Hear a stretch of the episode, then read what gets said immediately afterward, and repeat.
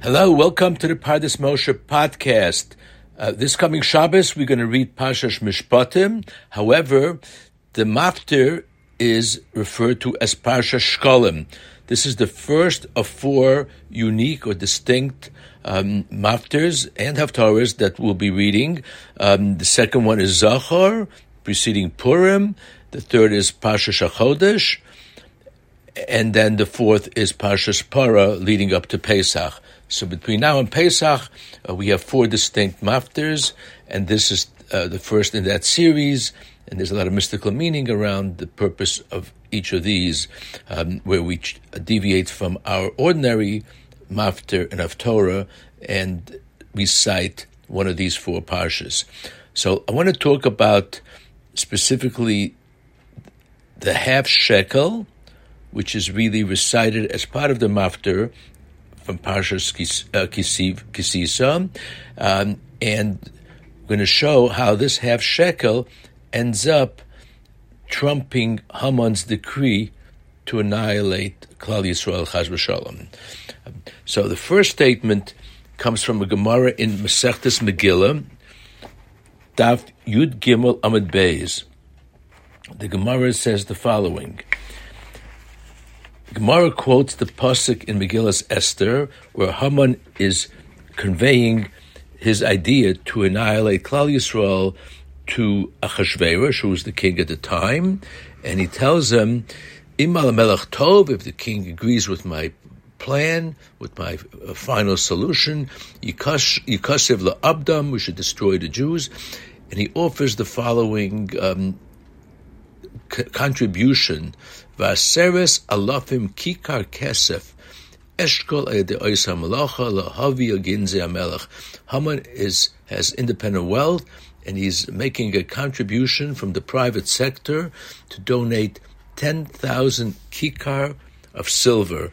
Kikar, as we'll see later, is a substantial amount, and he was going to contribute that to the kafir. Seemingly on the surface, uh, is to hire mercenaries uh, to actually implement the plan, and then this way uh, he, he's not conveying that this has to come from public funds. Um, he will personally fund this project. Says the Gemara as follows. Amar Lakish Galui lifnei Misha Amar v'Hay Olam Hakadosh Baruch Hu Hashem knew she'asid Haman lishkol sheklaim al Yisrael that Haman was going to offer up shkolim, 10,000 kikar of shkolim, to annihilate the Jewish people. Lefichach, therefore, hikdim shikleyen lishkolav. Therefore, Baruch gave us a mitzvah in the midbar still, the mitzvah machzes a shekel, eh, to preempt Haman shkolim. And that mitzvah continues through the time of the Beis Hamikdash, and we even have a remembrance of it today through the reading of the parsha and through giving a machzor a shekel on Taanis Esther or Purim. So the Gemara continues, When the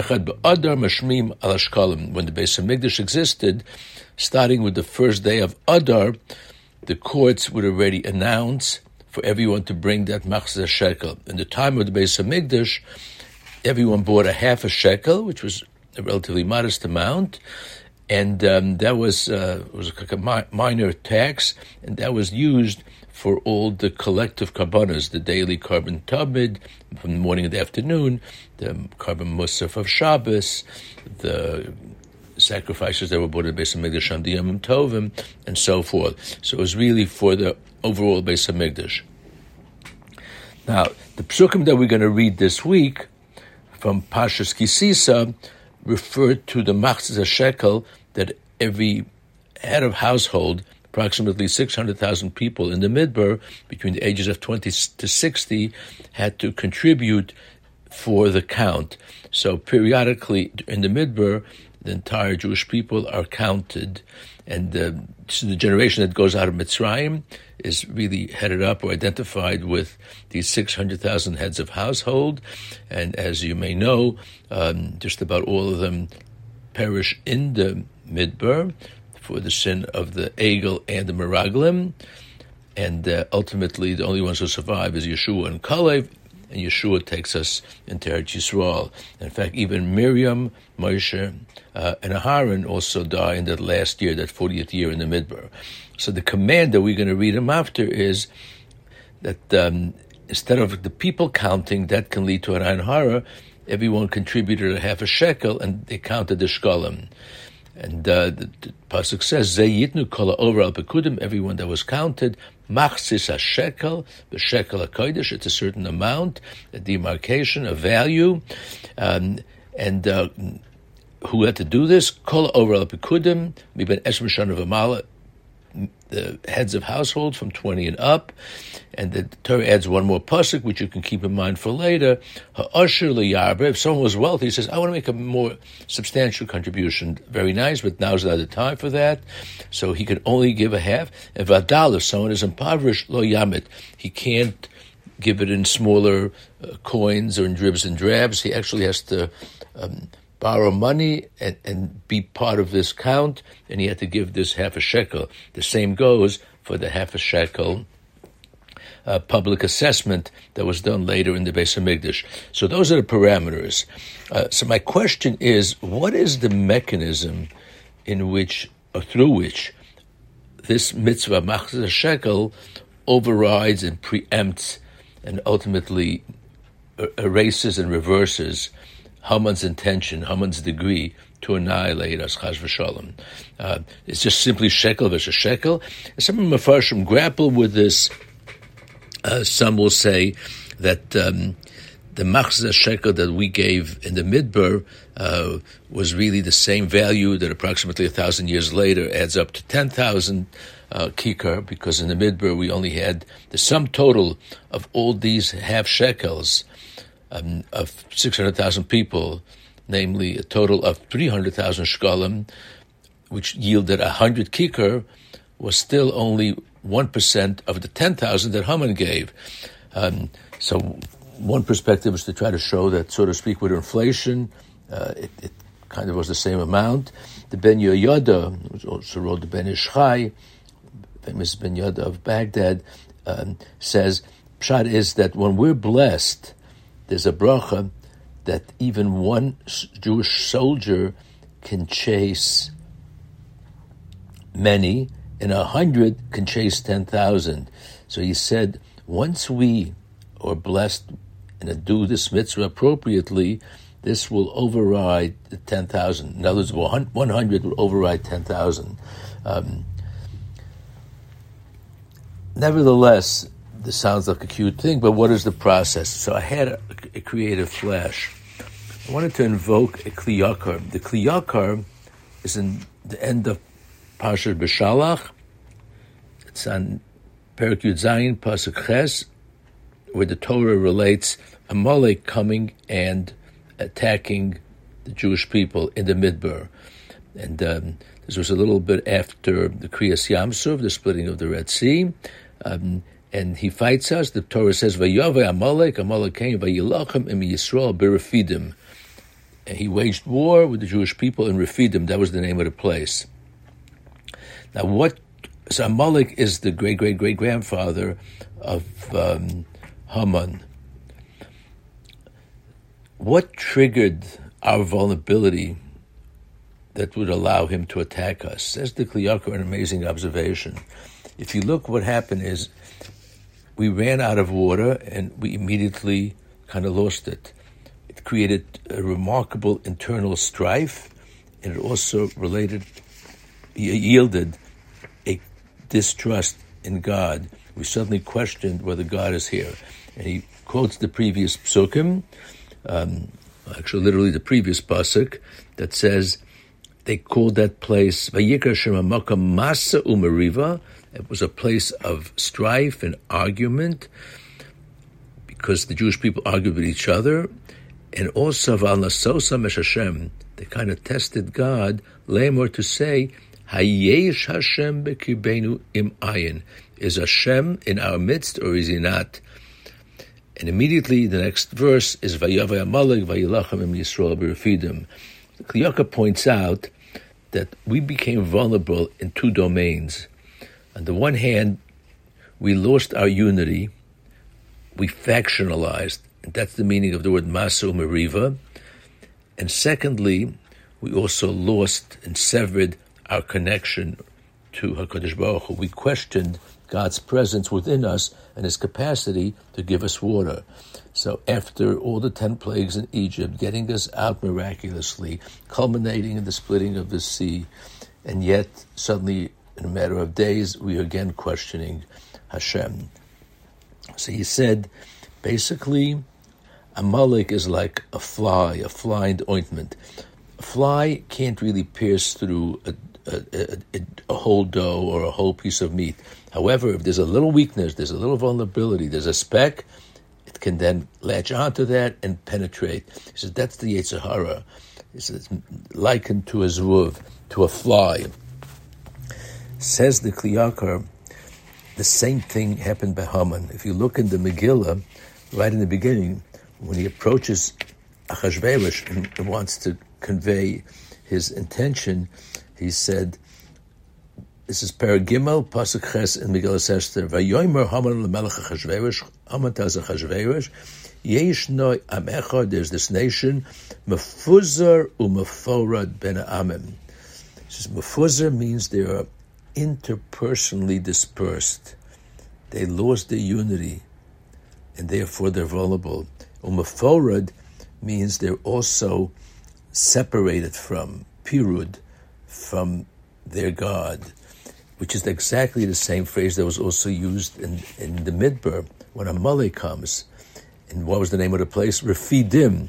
So Chazal interpret that to mean Refidim also means a laxity. Rafu Yadam they slackened off from Divrei Torah. So there was also a, a, a period, a severance of their connection to Hashem. So Haman is really a total reenactment of what happens in the, of what happened in the Midbar with his grandfather Amalek. Well, if those are vulnerabilities, what are the antidotes? So the antidotes are to restore unity on the one hand, and what does Esther do? Sure enough, in Megillus Esther, Perik Dalid, Pasuk Tezayin, Esther tells Mordechai, Leich Knosis Kol HaYehudim, gather everyone, let's reunite, let's demonstrate a sense of Achdus, a true sense of collective. And furthermore, what's the next phase? Vitsumu alai, fast, do tshuva, repent, reconnect to Hashem. She invokes a fast of three days, and that actually coincided with Pesach, where she felt that due to the danger, this sign of tshuva, repentance, and reconnecting to Hashem should override the, the, the simcha and the other mitzvahs of Pesach. And sure enough, it works. The, the decree is reversed. What happens by Matan Torah? What happens in Purim? We re-accept the Torah willingly. And that's what it says, Kimu v'kiblu haYehudim. So the Gemara in Shabbos Daf Peches says, Kimu, they accepted Mashakiblu Kvar, because there was a sense of coercion by Har Sinai. Here we accepted it willingly. So it was again a reenactment of Kabbalah Satorah, and it was a restoration of unity, which is always a prerequisite to the Torah. Just like what happened in Pasuk Yisrael. It says, Vayichan Sham Yisrael Neged Har. When we encamped at the base of Har Sinai in Chodesh Sivan, six days before getting the Torah, it says Vayichan in a singular, not in plural. It doesn't say Vayachanu. It says Vayichan. And Rashi on the spot says Vayichan ke'ish echad belev echad. So it appears these two domains, the interpersonal domain and the I, thou, our relationship with Hashem, are intertwined, and which makes sense. If man is an image of God, violating and disrespecting any other human is automatically a desecration of God. So the two go hand in hand, and therefore, to win favor, we need to rectify both domains. That's exactly what happens as an antidote to Haman's intention of pointing to our vulnerability. We rectify that. We are metakan that tikkun. Now let's get back to the machzas shekel. Machzas shekel is a half a shekel.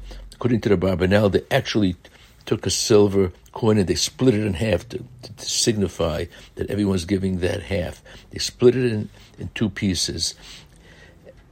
The Al Alshich says the reason we give a half a shekel, not a full shekel, to show that each Jewish person is merely a half. If you give half and I give half, only then we're whole. He quotes Rosh Shlomo Alkabetz, who was his contemporary uh, mystical figure in the 1500s in Tzfas. Rabbi Shlomo Alkabetz, by the way, was the one who composed the Lecha Dodi, a remarkably mystical figure, as is Rabbi Moshe Alshich. Furthermore, the Medrash Tanchumas says that the Machzah Shekel was a rectification for selling Yosef. Again, that selling Yosef was a disunity. The Machzah Shekel now rectifies that. And finally, I quoted in the beginning, the mitzvah Machzah Shekel is that great equalizer. Everyone gives the same amount. If you're rich or you're poor, you cannot give more and you cannot give less. That's the great equalizer. In fact, Reb Chaim Shmulevitz makes a point of saying that the machzah shekel in the midbar was used for the adonim, essentially the sockets that held up the walls of the Mishkan. Why? Because every Jewish person should have an equal amount that that they contribute to holding up the Mishkan, the tabernacle. Um, and uh, so he makes a cheshbon how those 100 kikar were used, um, two sockets for each of the 96, uh, for, uh, yielded 96 two sockets for each of the 48 boards, and the other four for the area. So the point is, they went into sustaining the wall and the base of the Mishkan. That's a sign of Achdus. So what do we see from all this? That the Machzas shekel, our Shkolim, reflect the process of unity, a strategic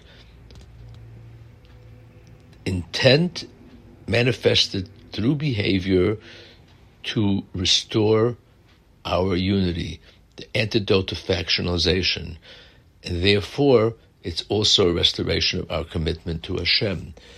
So now we can understand the Gemara very beautifully, and that's why Parsha Shkolim is read right here at the outset as we finish Chodesh Shvat and, and, get ready for Purim. Said Reb Shimon ben Lakish, Hashem saw that Haman is going to offer 10,000 kikar kesef, following his observation that we are mefuzar and mefirid, we're disunited, we're factionalized, and we're severed in our connectedness from Hashem, the antidote to that is a preemptive machzas a shekel. Every time we give the machzas a shekel, we are cognizant of our commitment to restore our unity. We all, it's the great equalizer. We each give a half, together we are a whole. And that's the beautiful pshat in the Gemara. So there's a real underlying mechanism here. It's not simply shekel versus shekel. Uh, wish everyone a great Shabbos, and we should internalize the lesson of the Machzas of Shekel, and when that parsha is read, it should really be a catalyst for the restoration of the Beis Hamikdash, where we should indeed contribute that Machzas of Shekel again in a united fashion. Thank you.